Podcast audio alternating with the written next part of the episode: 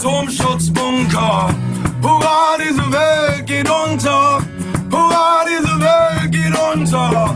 Hurra, diese Welt geht unter. Welcome to God is Open. I am your host, Christopher Fisher. On today's episode, we are going to be doing a year in review. Uh, It's like our uh, 300th episode.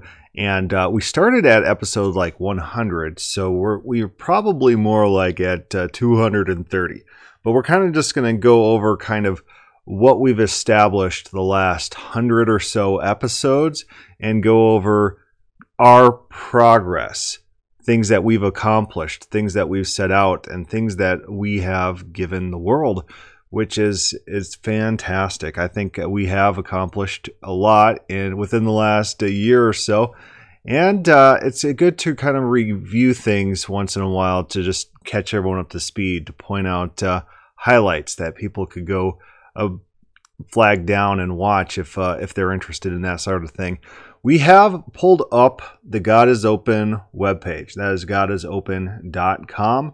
Some people just just stay all on YouTube or whatnot like that, or SoundCloud, wherever it's hosted on your Apple, iTunes, whatever. But there is the blog, and the blog is active. Let's go to our resources quick verse reference.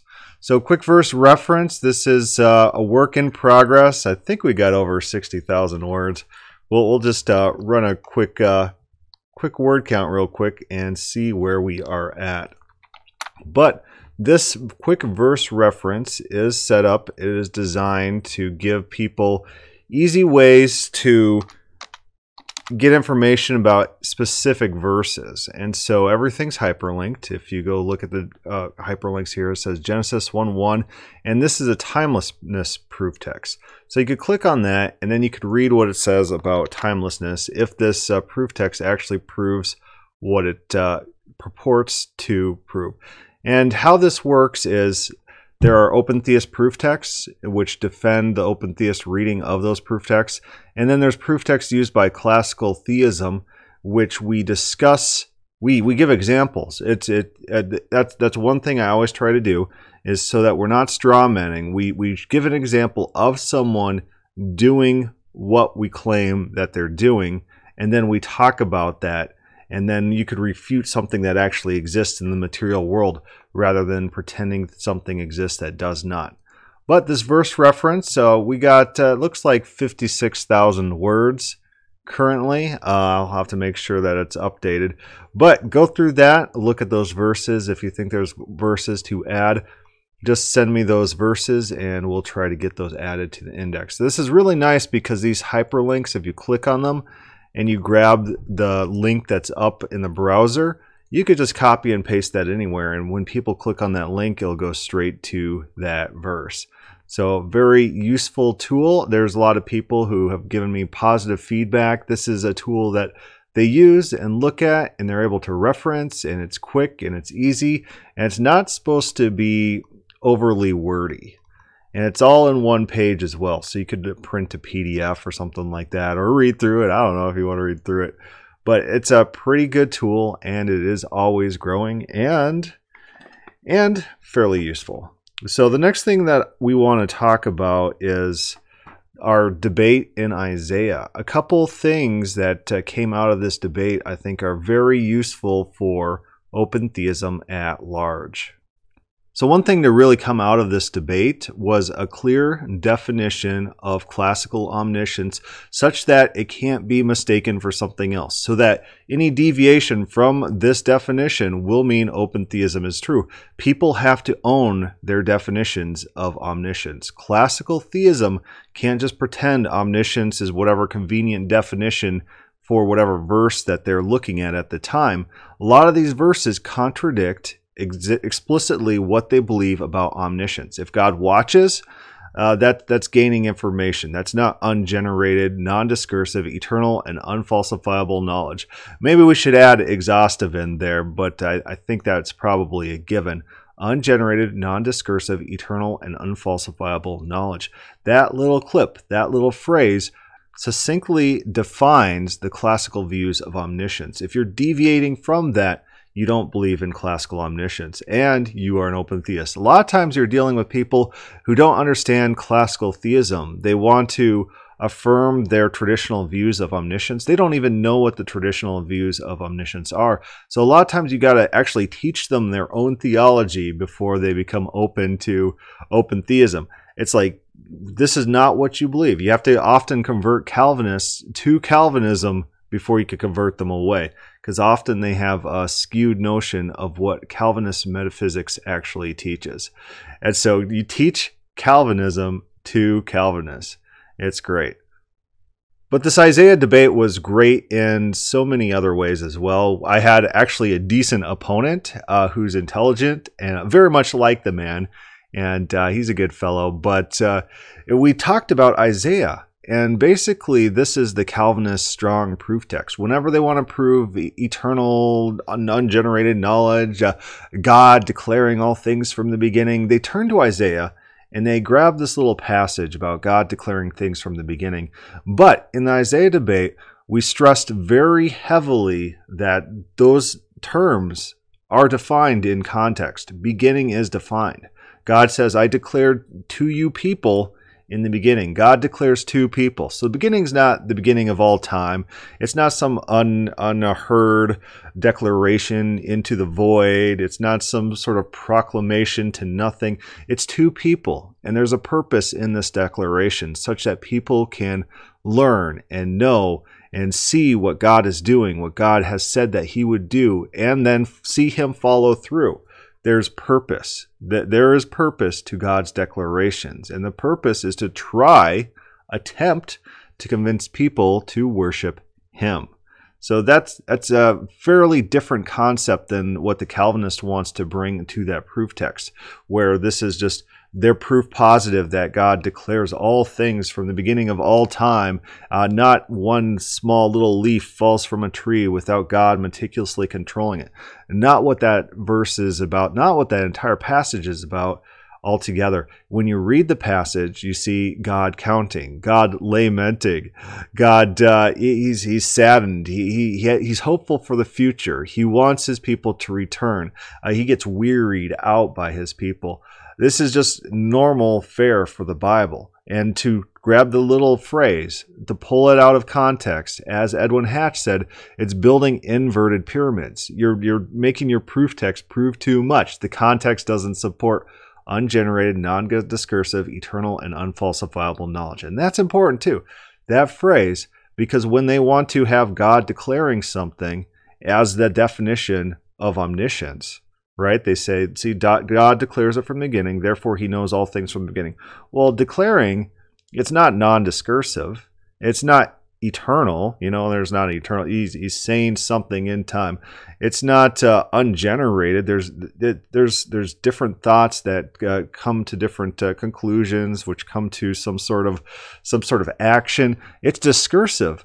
So right away, that verse, that proof text that they're trying to use for this this grand attribute falls apart just by basic scrutiny. So, Isaiah, we are taking Isaiah back. We, we understand Isaiah better than them. We understand the context. They don't understand the context. They, they don't uh, want to define their terms from the context. They want to bring in their theology onto these verses. And when we take their verses back, Romans 9, you could do that again. God has discursive thoughts within Romans 9. That would be an interesting debate if Romans 9 is teaching open theism. And it's great that we frame these debates in this way. Does this passage of the Bible teach open theism? Does the Bible teach uh, limited omniscience? Or does the Bible teach that God doesn't know the entire future? Because when you frame it in a philosophical mindset, you just get bogged down in the weeds of them philosophizing about things they, they do not understand. On that note, on that note, one of our key episodes, I'm going to just type podcast here in God is Open, uh, the Open Theism thir- Circle. We're going to type in podcast in the search terms. And that's just going to pull up every single podcast in order that we have uh, posted.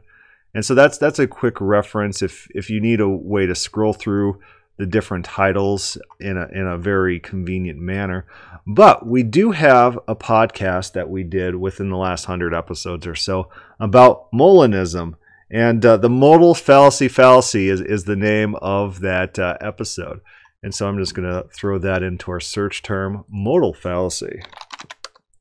And so a lot of times when you're dealing with people who consider themselves Molinists, uh, they want to they want to have their cake and eat it too. They want to have uh, necessary events and they want to have events that meet every single definition of necessary event, but have those events also conditional. So the modal fallacy fallacy podcast actually goes through this concept and makes crystal clear, tries to shoot down all their straw men. They always say, Oh, you're saying the knowledge is causative.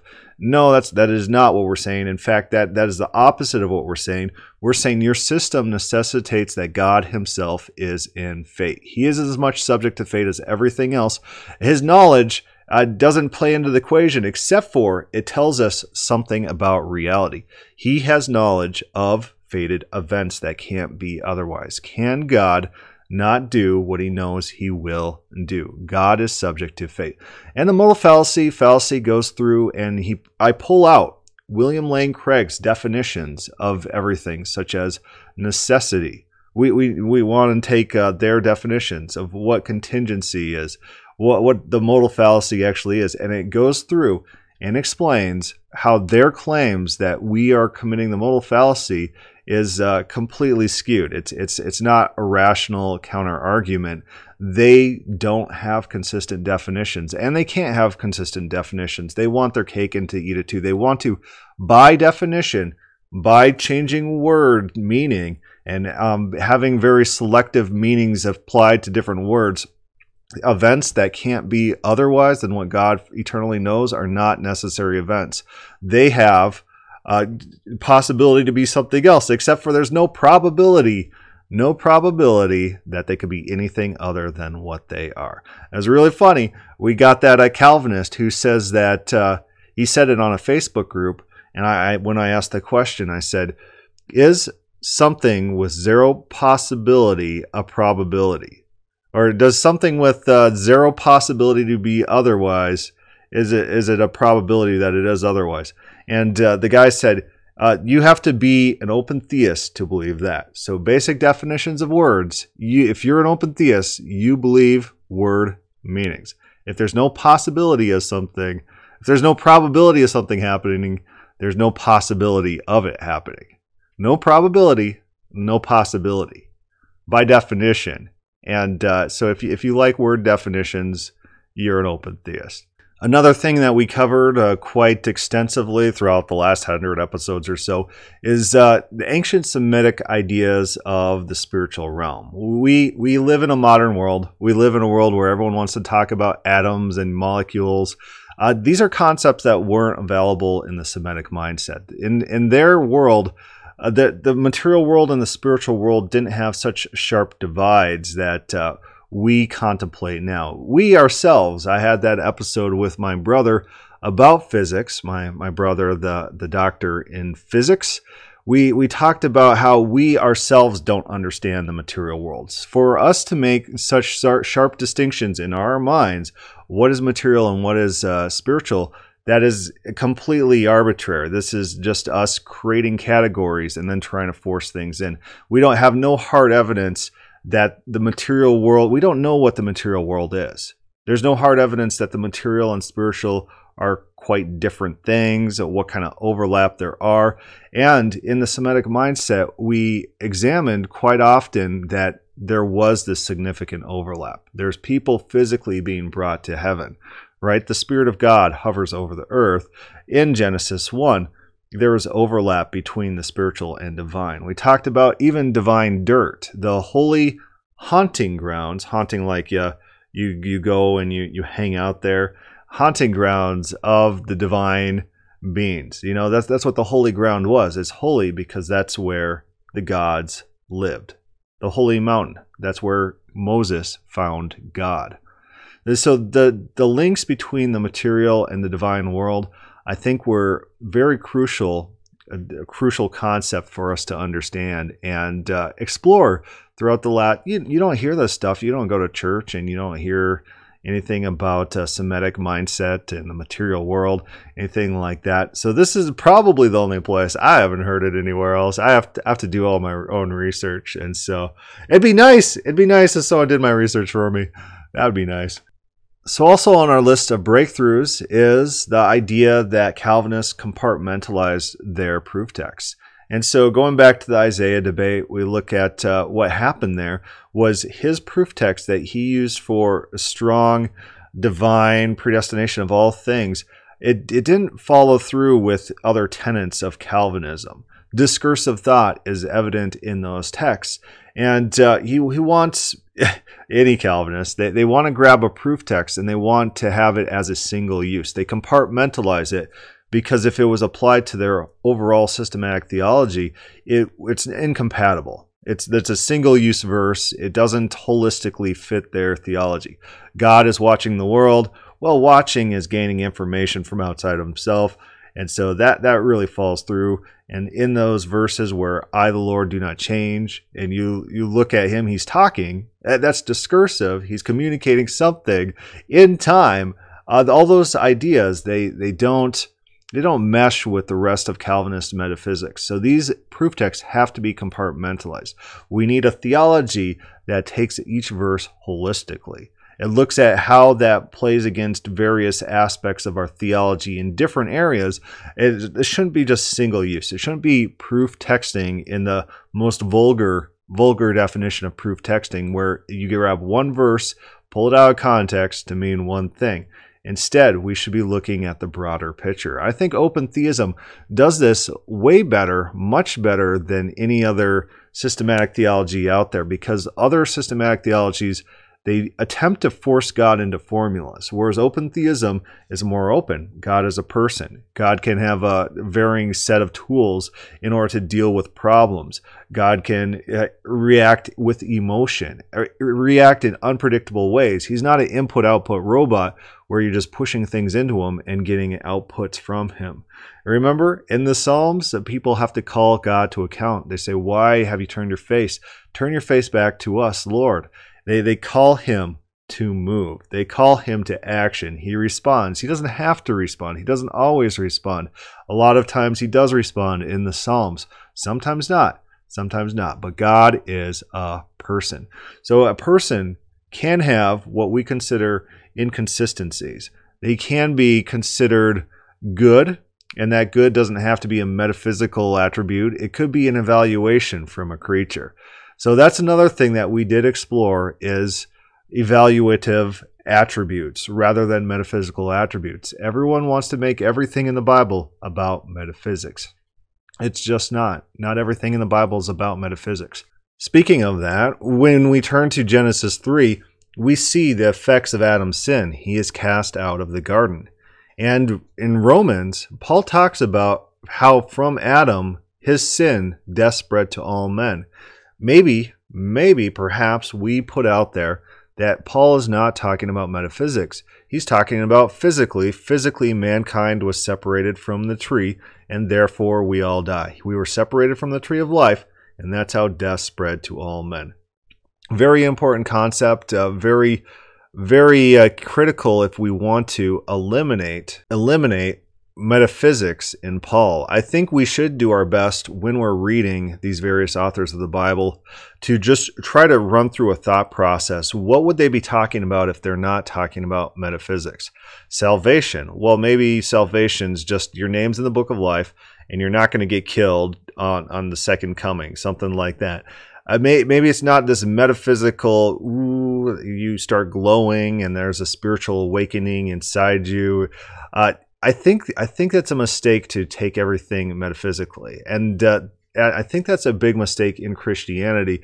They say, "Oh, you must be born again," and they they're imagining some sort of metaphysical process by which uh, there there's a spirit that moves through your body and enlightens your body, and now you have access to the divine realm. I do not think I do not think that's what the the authors of the Bible are writing about a metaphysical change. I think I think they're more practically minded. So, practically minded versus metaphysically minded. I think the authors of the Bible were talking practicality. Usefulness, usefulness. So if Jesus is talking to Nicodemus, he's not giving him a lesson on metaphysics. Oh, you must be born again. He's giving him practical advice what Nicodemus can do in order to become saved. Practicality. Just think of it this way Is the Bible useful or not? Is it just teaching us dull metaphysics that we have no use, we can't do anything with? We're just like, oh, that I guess that's neat. Or is it teaching us a way of life, how to act, how to think, what to do? Practicality, something that's useful, something that we could do something with. The Bible, the Bible, from what I gather, is a practical manual rather than a metaphysical manual, rather than a manual of doctrine. You could get doctrine out of it, but it's not a manual of doctrine. It's not teaching you a holy trinity or anything like that. It's not teaching you penal substitution. You know, people try to do their little atonement theories throughout the Bible. It's just it it does it doesn't just explicitly teach these things. People have to read them out of it because they're taking a practical manual that they're trying to build some sort of system out of. They're they're systematizing a practical manual, and that that doesn't always work very well. Sometimes you run into conflict.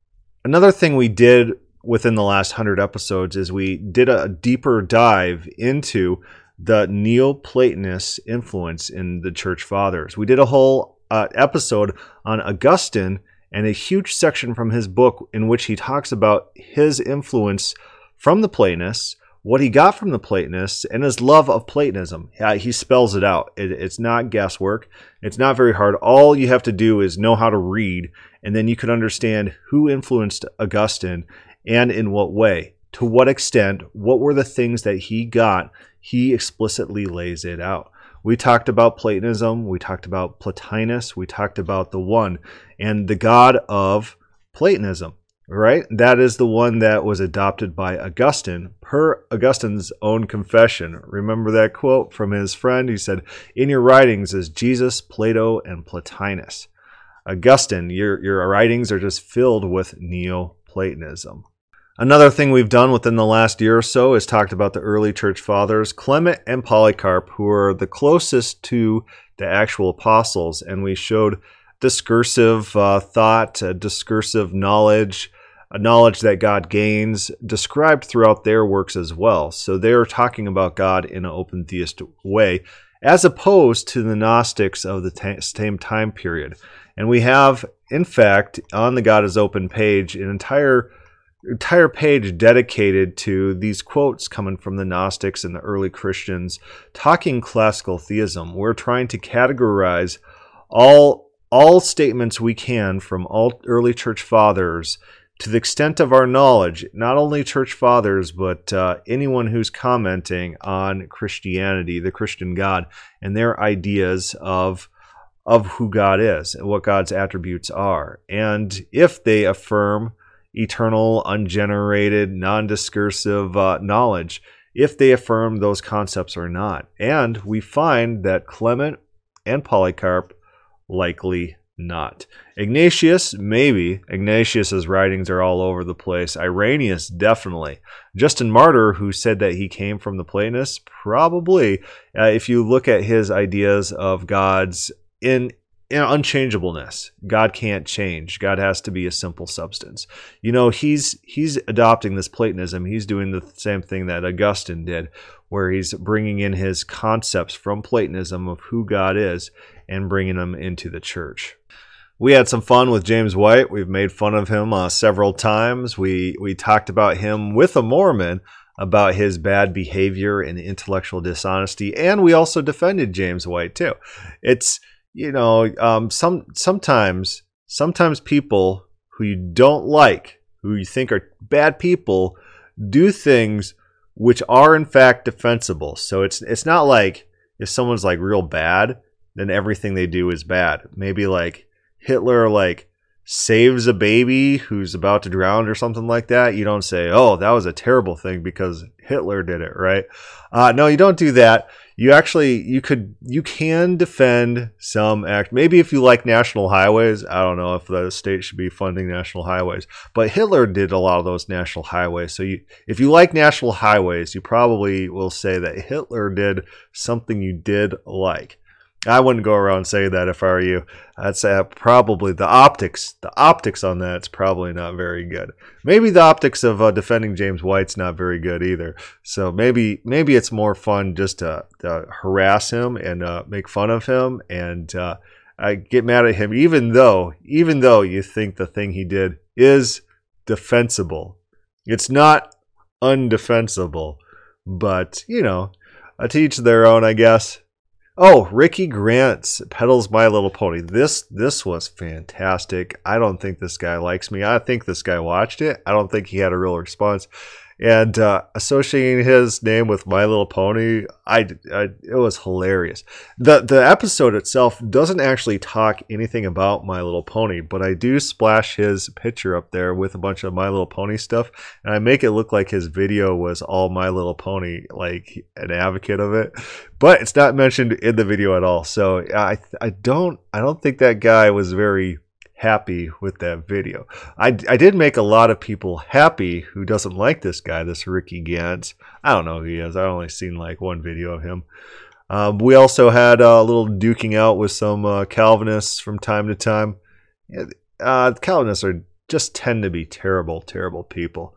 That's one thing that you you learn from frequent interaction with Calvinists they're intellectually dishonest. They're bankrupt. They don't understand your arguments. They don't respond to your arguments. Uh, it could be in part because they don't want to understand your arguments, or else they'd have something that they'd have to respond against. This Will Duffy, his latest debate with uh, Tyler Vela. Yeah, Tyler Vela. We, we've made fun of Tyler Vela before. He got pretty triggered from our video making fun of him.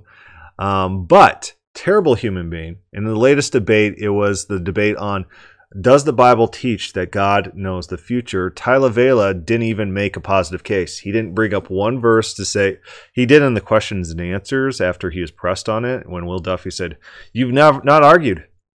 You've set out no case that God knows the future. You're just grabbing proof texts that you think might be my argument at some point, and you're arguing against those. You're, you're not arguing that God, the Bible teaches God knows the future. So Will Duffy should have pointed out, he wins the debate by default because there wasn't even a positive case made by the affirmative that the Bible teaches God knows the future. It's not it's not like a default thing. Like, oh, we just pretend that the Bible teaches uh, the future is known by God because uh, we don't see good evidence that it doesn't. That's that's not what you can do. That that's not what how we read the Bible especially in light of all these verses that they just want to ignore or reinterpret or call anthropomorphism. That's a, that's a terrible argument. But very bad individual, and his behavior was on display in that debate. The more and more I interact with these Calvinists, the more and more I see the, these are these are bad people. They're disingenuous. And so you can't treat them like rational, functional people. You need to treat them like cultists. They don't. They're they're not independent thinkers. And talking about that, we did do a clip from uh, Kevin Thompson talking about that same issue. You're not dealing with thinking, rational human beings. You're having a discussion with them is not fruitful because they they they can't think well enough to even understand and respond to the points you're actually making. Oh, back in episode 257, we went to the Society of Biblical Literature. I need to do that again. That I, I had a blast. It was a great time. Just my voice was gone. I couldn't talk at all, and so I'm just sitting there like rumbling like the entire time. But a lot of good sessions. I wish I would have taken better notes. I I probably should have made my video responses each night after I got back, but you know I was pretty busy. I was I was in Denver. I was hanging out with family members and things like that. But uh, fantastic time. We learned quite a lot. Uh, went to a lot of sessions, and we categorized and and uh, collected most of that in that podcast. I guess that's back in 2018. So 100 episodes covers like a couple years, something like that. We have uh, various episodes. Paul being an open theist. We have on Jesus being open theist. Did we go through Matthew to show that Jesus was an open theist. Remember, back to our definition. Oh, what's this? This is a James White podcast meme. So we got a lot of memes from mean Monday. We talked to some atheists. We we explored the concept of ineffability, which is not a typical typical Christian concept that people are familiar with. They're they're not taught this at their churches. They typically you have to find them defined in a systematic theology because churches they don't operate on that level. And so people are surprised when these are the things that they find out that the church teaches because this is Platonism. This is Platonism. They've adopted the church has adopted Platonist metaphysics, and so it comes it comes uh, packaged. It's a package deal, and you have to bring in all these characteristics such as simplicity and ineffability and immutability.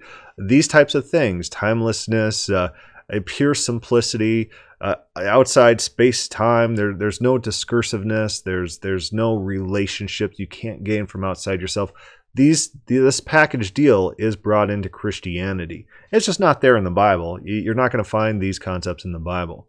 You could try to proof text, but the context typically typically uh, destroys any proof texting for these attributes.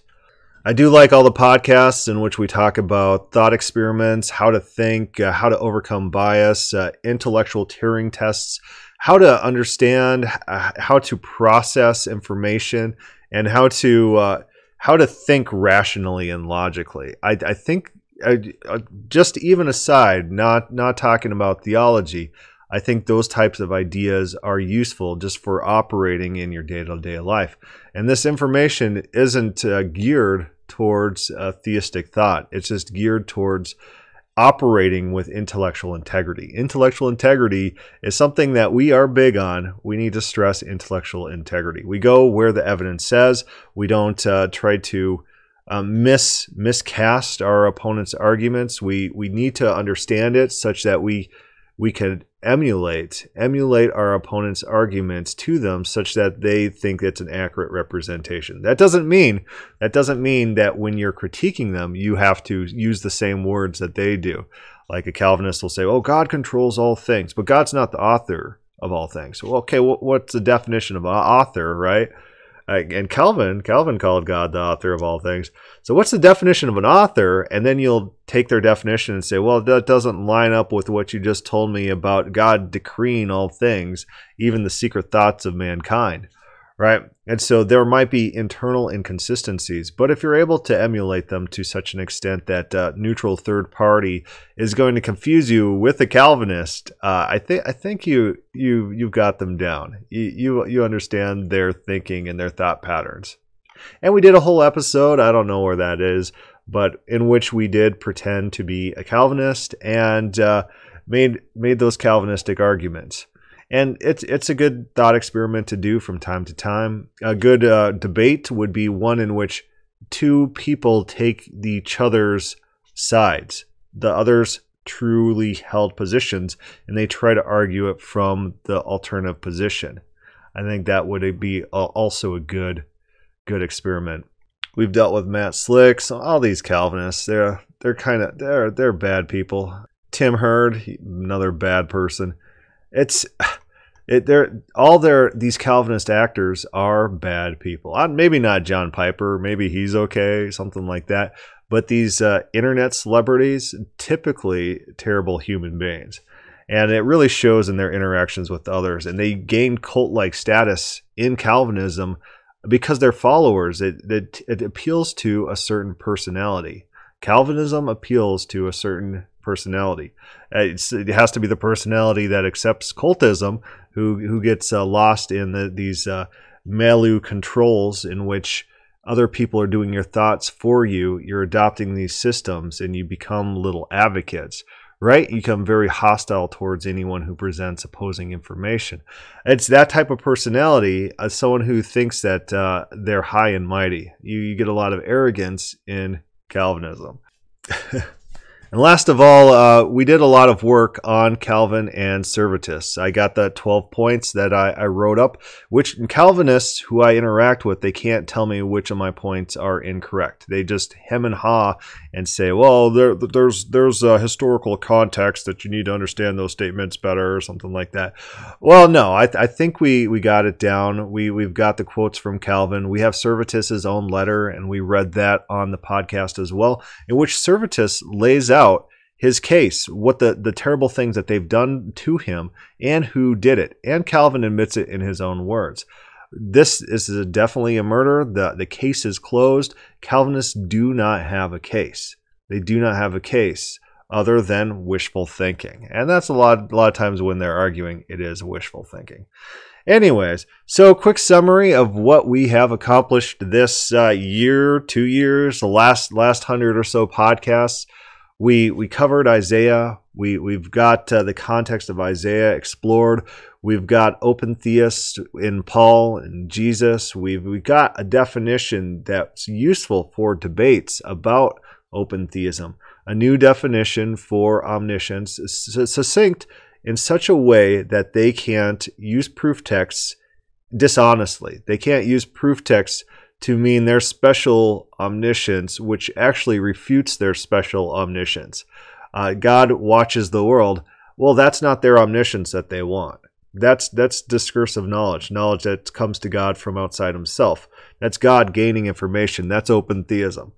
And so having that definition really, really puts the ball in our court we control the narrative when they have to defend their actual positions rather than being able to obfuscate or do the non-central fallacy when they're shifting definitions in from verse to verse in order to try to fit their theology holding them to a standard. It's great. I love it. We've responded to the modalists. We've responded to the calvinists. Uh, we've had debates with the calvinists. Uh, the isaiah debate. We should probably do some more but uh, probably another focus thing. Maybe does Romans 9 teach open theism? That would be a blast. We learned some things about uh, debating and posturing and uh, my technical issues. Maybe I'll overcome. But uh, I think it's been good. It's been a good few years. It's been uh, a great time. I think we got a lot of useful information, information with solid value that uh, people can consume and sourced for them so that they could uh, expand upon their knowledge if, if they need somewhere to go, if they need more information. That's what we like to do. We like to source our information. Everyone, that one guy, he said, "Oh, you will claim to be an uh, expert on Platonism." Well, I don't. I don't think I ever claimed it, but I do read the experts. I do read uh, Plotinus, and uh, I do quote them. And so, a lot of uh, my writings is just strings of quotes together from primary sources with a little bit of commentary, but mostly focusing on the original sources. So I guess call me what you want, but uh, my I am sourced. So look at my sources and then tell me I'm wrong. Just don't uh, no personal attacks there. You get personal attack, I guess. I don't mind. Oh, this one's important too. Uh, episode 211, Enuma Elish in Parallel Biblical Language, which really shuts down Calvinist argumentation when similar language is used about uh, Marduk, for example.